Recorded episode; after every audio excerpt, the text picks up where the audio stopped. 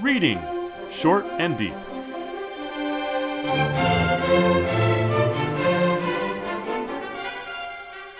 Hi, I'm Jesse, And I'm Eric.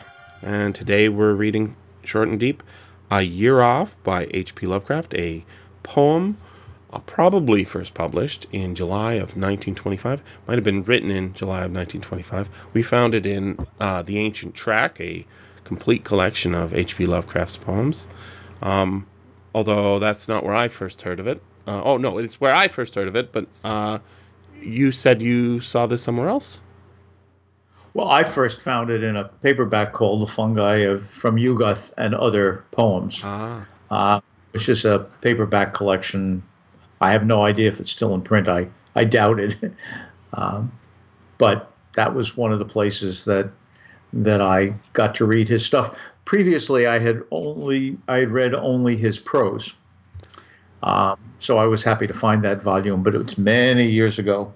Paperbacks seem ephemeral. Yeah, I'd like to have it, even though it, is. I, I don't really need it. I'd like to have it anyways. Um, Well, I've got it in the storage somewhere, Jesse. one prominent uh, biographer uh, basically condemns his poetry as not worth reading, and I'm not. I'm not. I don't understand that. I think almost everything I've read of his poetry is just terrific, and I don't understand why people don't uh, love it as much as I do. Um, but I hadn't heard of this one until you mentioned it. Um, but I, I really like it. Will you read it for us? I'm glad you. What, what do you think of it? What What is there about? Shall we? I'll, I'll tell you what. Let, let me read it for our listeners and to remind you and me about it. And then I'd like to know what it is that you do like about it. Okay? Mm-hmm. A year off. Had I a year to idle through with cash to waste and no restriction, I'd plan a program to outdo the wildest feats of travel fiction. On steamship guides, I'd slake my thirst, and railway maps would make me wiser. America considered first to please the local advertiser. Or England and the continent, I'd chart a course to shame the sages. In each cathedral town, intent to catch the color of the ages. Paris and Rome I would not miss. Without the Rhine, I'd be no planner, for one must make a jaunt like this a grand tour in the ancient manner. But Europe is a trifle trite, so I would spare no pains in learning how best to scan in casual flight the East, where sheiks and sands are burning. I'd look up ferries on the Nile and bus fares for the trip to Mecca, have chemists test in proper style the drinking fountain of Rebecca. The route of every Tigris barge I'd note and find how much they'd ask us, what good hotels in Baghdad charge, and yellow taxis in Damascus. And I would surely have on hand the folders of that great excursion, the Golden Road to Samarkand, through Baha'i bowers and gardens Persian. Beyond, the Pullman rates I'd get for a Chan and Yokohama, arranging passage through Tibet to dally with the Dalai Lama. In tropic isles, I'd planned to stay till South Sea melodies would bore me, and for the North Pole book a day where only Peary went before me. Thus might I scheme till in the end the year would slip away unheeded, my money safe with me to spend, and the wild outing scarcely needed. I, I, I think it's pretty obvious what I like about it. Um, it's, Oh. it's so funny. Ah, That's one of the many things I like about it. But um, yeah, I believe he's also right. Um, he's right, uh, and he's he's funny, and that is if that's not enough for you, I don't know what's wrong with anybody. right? Come on. well, what do you mean about right? Uh, well, the conclusion he he makes is right. If I did this planning, I, I'm going to take a year off and see the world. Yeah. I, money is no object, right? Uh huh. In the planning, you would really not need to go, because a true you know, a true world traveler who's intent on making it the amazing trip uh, doesn't Uh-huh. actually need to go. now, I understand that's not 100% true. I I uh, I think you should travel. Everyone should travel a bit.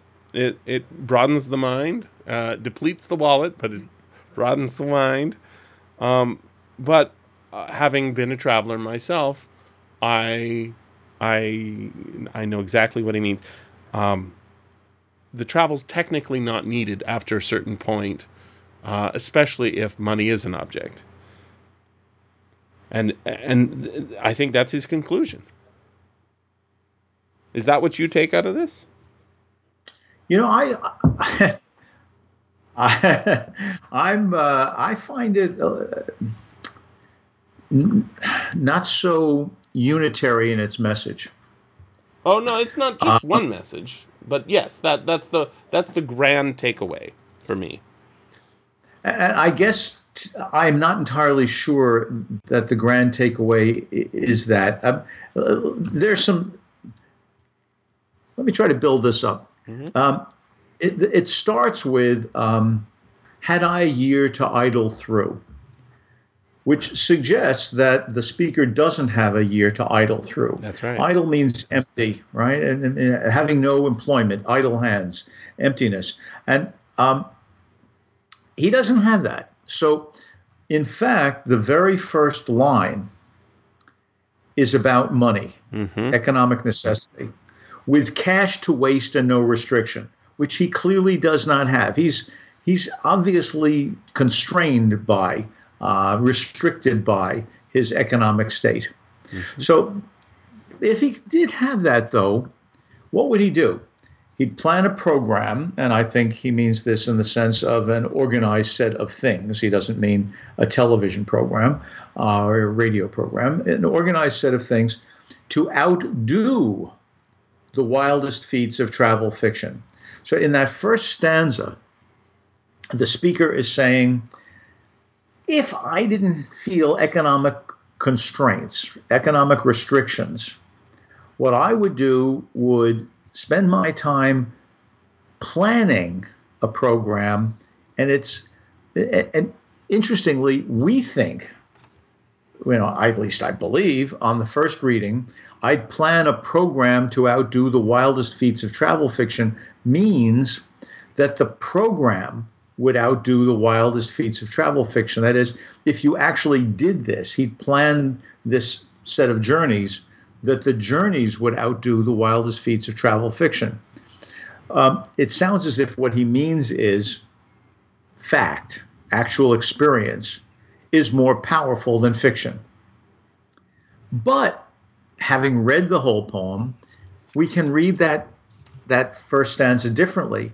I plan a program to outdo the wildest feats of travel fiction, meaning his planning of a program is what would outdo it. It's not the program that would outdo it, it's the planning that would outdo it. So, in fact, one could look at the poem as based on the notion that that fact is more powerful than fiction, which is a, a strange position for someone to take in the creation of a fiction. I mean, it's H.P. Lovecraft, after all, a writer of fantasy, right? Um, but then on a second reading, we could say, no, no, it's the planning that outdoes it. Now, interestingly, the planning is, in a sense, factual. That is, you when you, plan um, uh, a, a trip someplace and you consult railway guides, you are still tying yourself to fact, and you're saying, "Oh, well, I can make this connection in uh, Innsbruck and make my way to Garmisch, or oh, you know, go to Yokohama and then Kyoto or what ha- what have you." Uh, so you, you're constrained by fact, and indeed, whether you travel first class or third, um, has to do with the lack or not of restraints economical.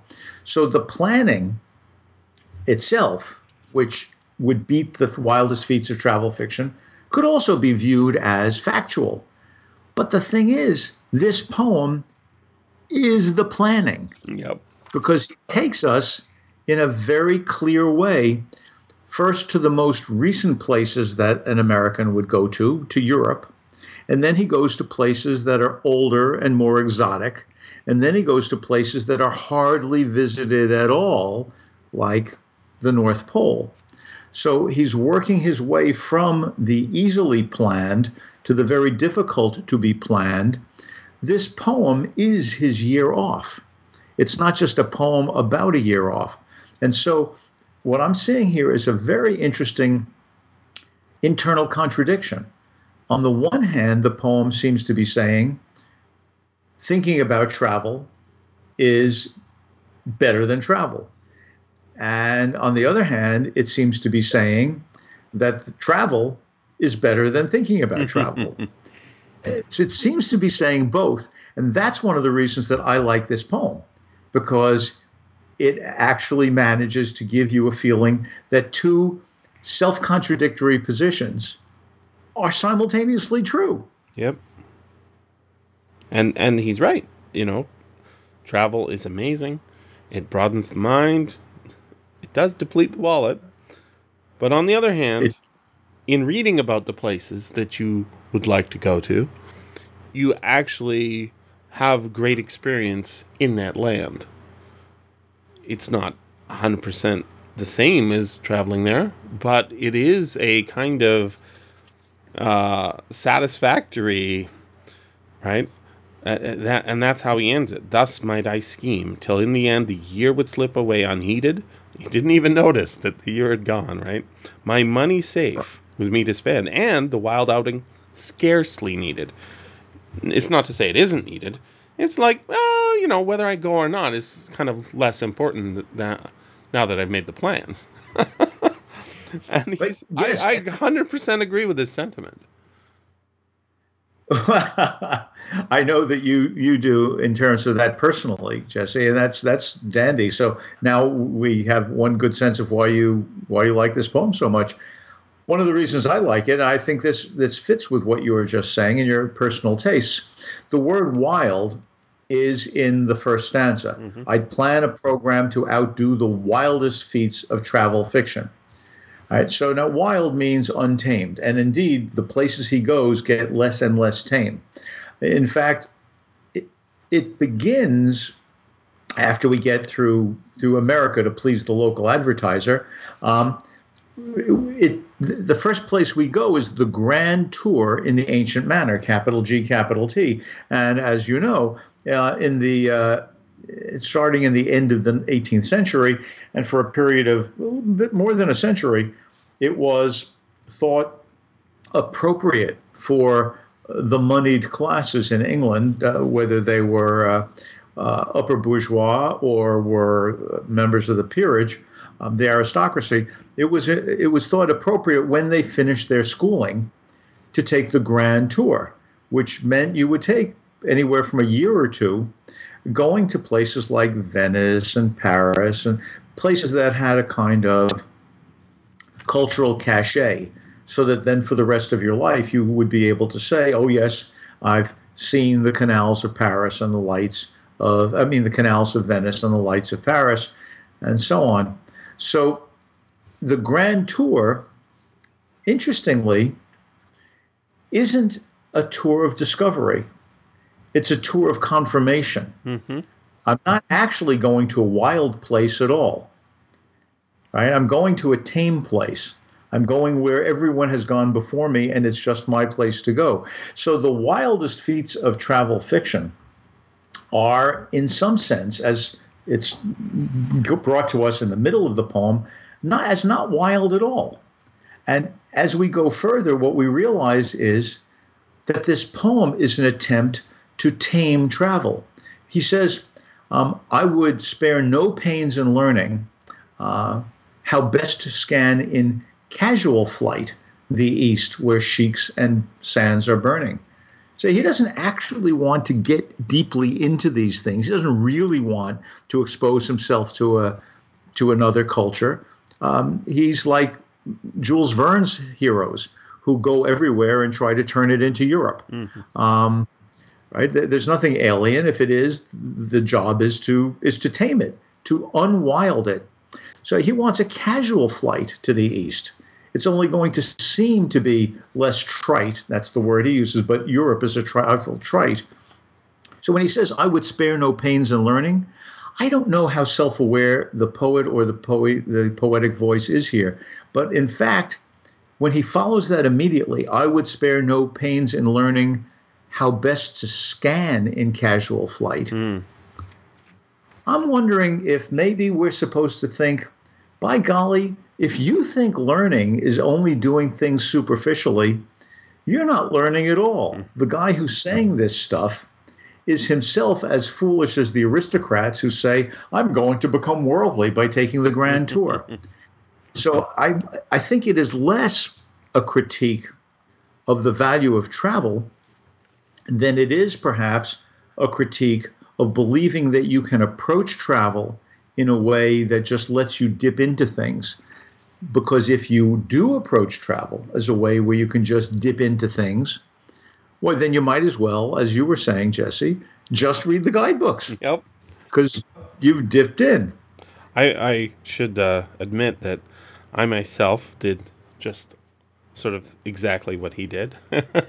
In this planning, um, I uh, after high school, I said, you know, I, I need to go to Europe. I need to do the grand tour. And I got a, a whole bunch of guidebooks, you know, and I planned it all out and said, okay, I'm going to this, stay at this hotel. This is cheap enough. And, and it was a slightly abbreviated grand tour because I didn't have the budget uh, that's mentioned in this one. The cash to waste and no restriction.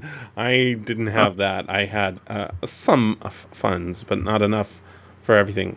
Uh, we went to Venice. Uh, I convinced one of my friends to go with me. Um, we went to uh, we went to Italy, but not Venice. We went to Rome and uh, and the south of Italy, and then into into Greece and um, and France and and England, and you know saw saw parts of Europe. Didn't get to the Rhine as he says is necessary. Had I read this poem, I would have definitely gone there prior. um, but I, I I think this is one of the the great notes throughout is that every stanza, except for the final one, really stacks up the books. I in my illustration, I've made extensive use of the, that fact, and it every every time he talks about going to this great place, he has some way of bringing it back to the fact that actually he hasn't actually gone there. He's just showing you the research that he's doing, and that's more what it's about than the actual journey, of course um, as, as, pointed out in the first stanza. So, in the final line of the first stanza, the wildest feats of travel fiction.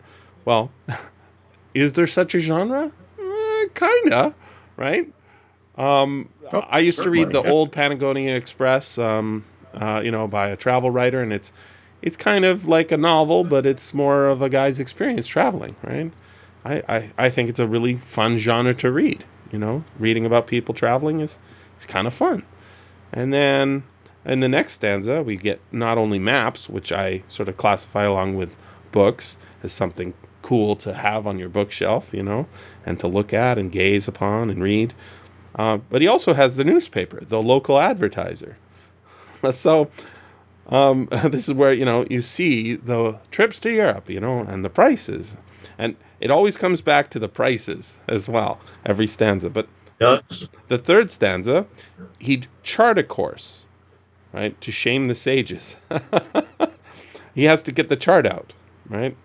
The next stanza, he'd be no planner, right? Well, a planner is a, a kind of book that you have, and of course, this poem is a kind of plan. It's his it's his chart.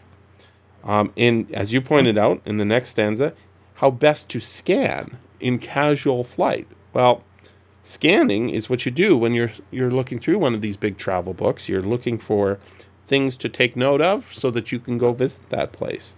The next stanza, he'd look up ferries on the Nile um, and bus fares. Right, these are things you find in in books, not um, just you know wandering the streets. You, you look up the prices. Next one, he'd note how much the route on the uh, Tigris barge would charge.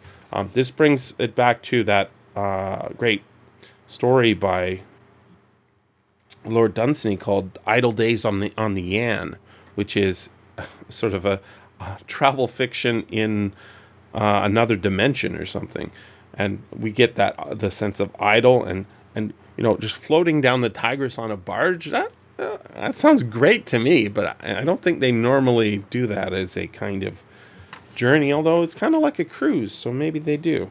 He'd note how much they'd ask. The next stanza. I just I just want to insert. Mhm. Um, I don't know. I, these days, given the war zone involved, I, I think you're quite right about there not being uh, tourist barges going down the Tigris. But I have to tell you that when I was uh, visiting family in Jamaica, Mhm. I mean Jamaica, the country, not Jamaica, the part of Queens, New York. Mhm. Um, my wife and I took a, a day trip that included a uh, a float trip uh, pulled by uh, a local um, uh, on a, a bamboo raft Mhm. down one of the local rivers. So this this does get done, and of course in Venice, one overpays for a gondolier taking you on a ride that uh, well. I don't like the smell of Venice, but anyway. Uh, The next stanza. so oh, sorry. yeah, No, the, in the I mean, next. just- you're right. There, there's a reality to these things, 100%. Uh, but the the reality is is superficial. It's like the guy who says, "Oh yeah, I went to Europe. I, I saw 11 countries in eight days." yeah. Oh, exactly. Really?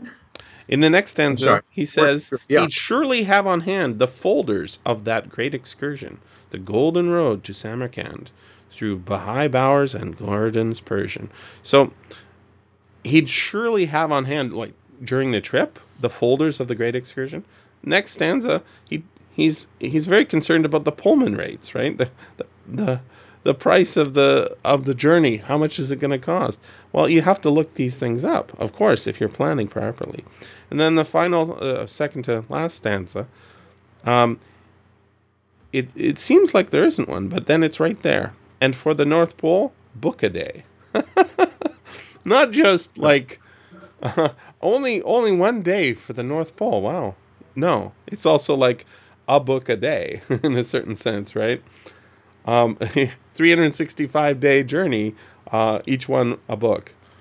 And then the final stanza, it all comes back to the fact that yeah, he's planning it out in a in a sense of money. Like honestly, that's what prevents me from traveling. Had I unlimited funds, I would not merely plan such journeys if I were going there. I would, you know, I would I would do it, but I don't have such money. And so the money is safe with me to spend. And the wild out outing is scarcely needed.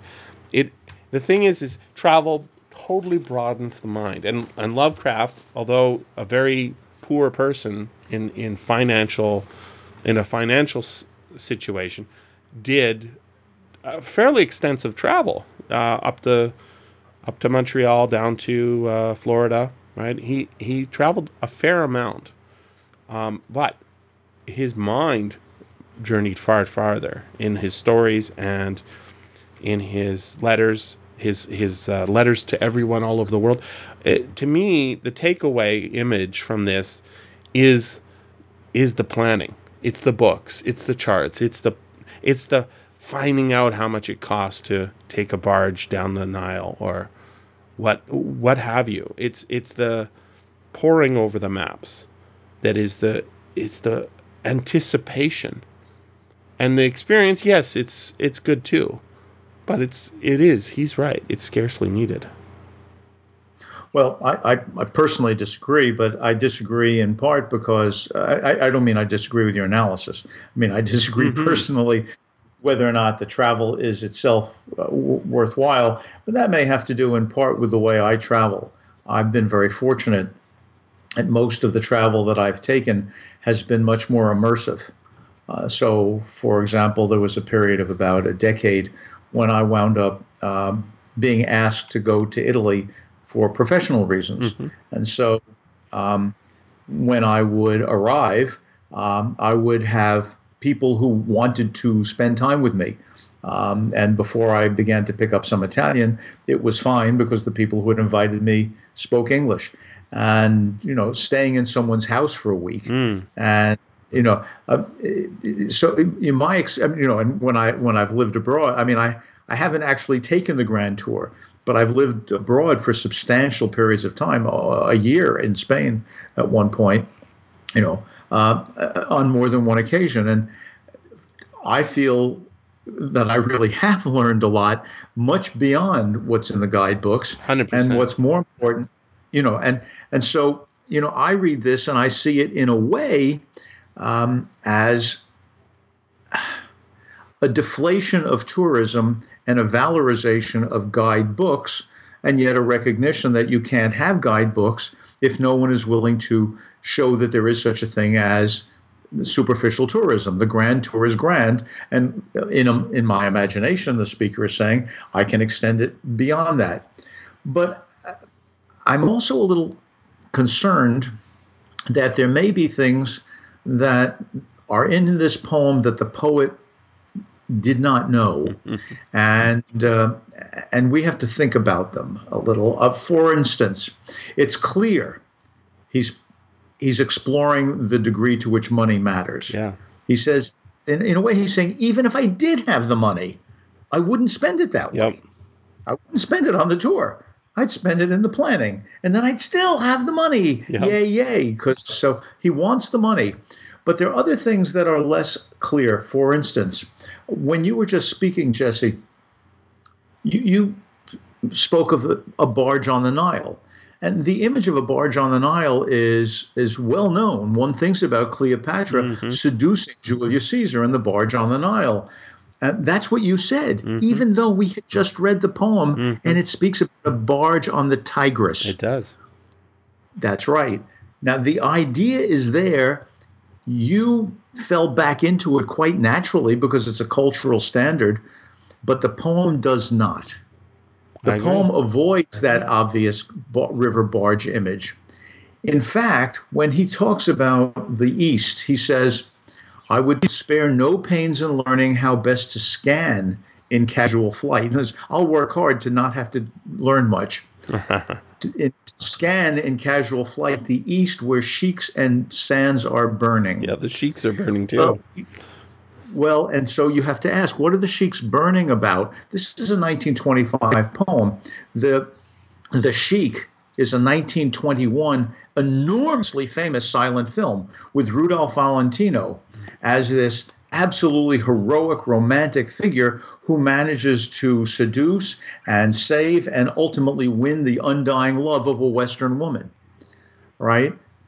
Well, H.P. Lovecraft, who lived with his mother his whole life, um, he wants to work hard to be able to learn only casually what it's like to be a sheik burning. There is uh, not only a valorization or a recognition, at least, of the power of money, and at the end, he wants to keep it and he wants to have it so that he can just have it because he's not actually going to spend it even once he has it, right? Yeah. There's the power of money, but it utterly depresses the power of other urges. Nowhere does he talk about having sexual encounters. Right. Nowhere does he talk about trying other foods. Nowhere does he talk about meeting other people. It is simply an object for contemplation.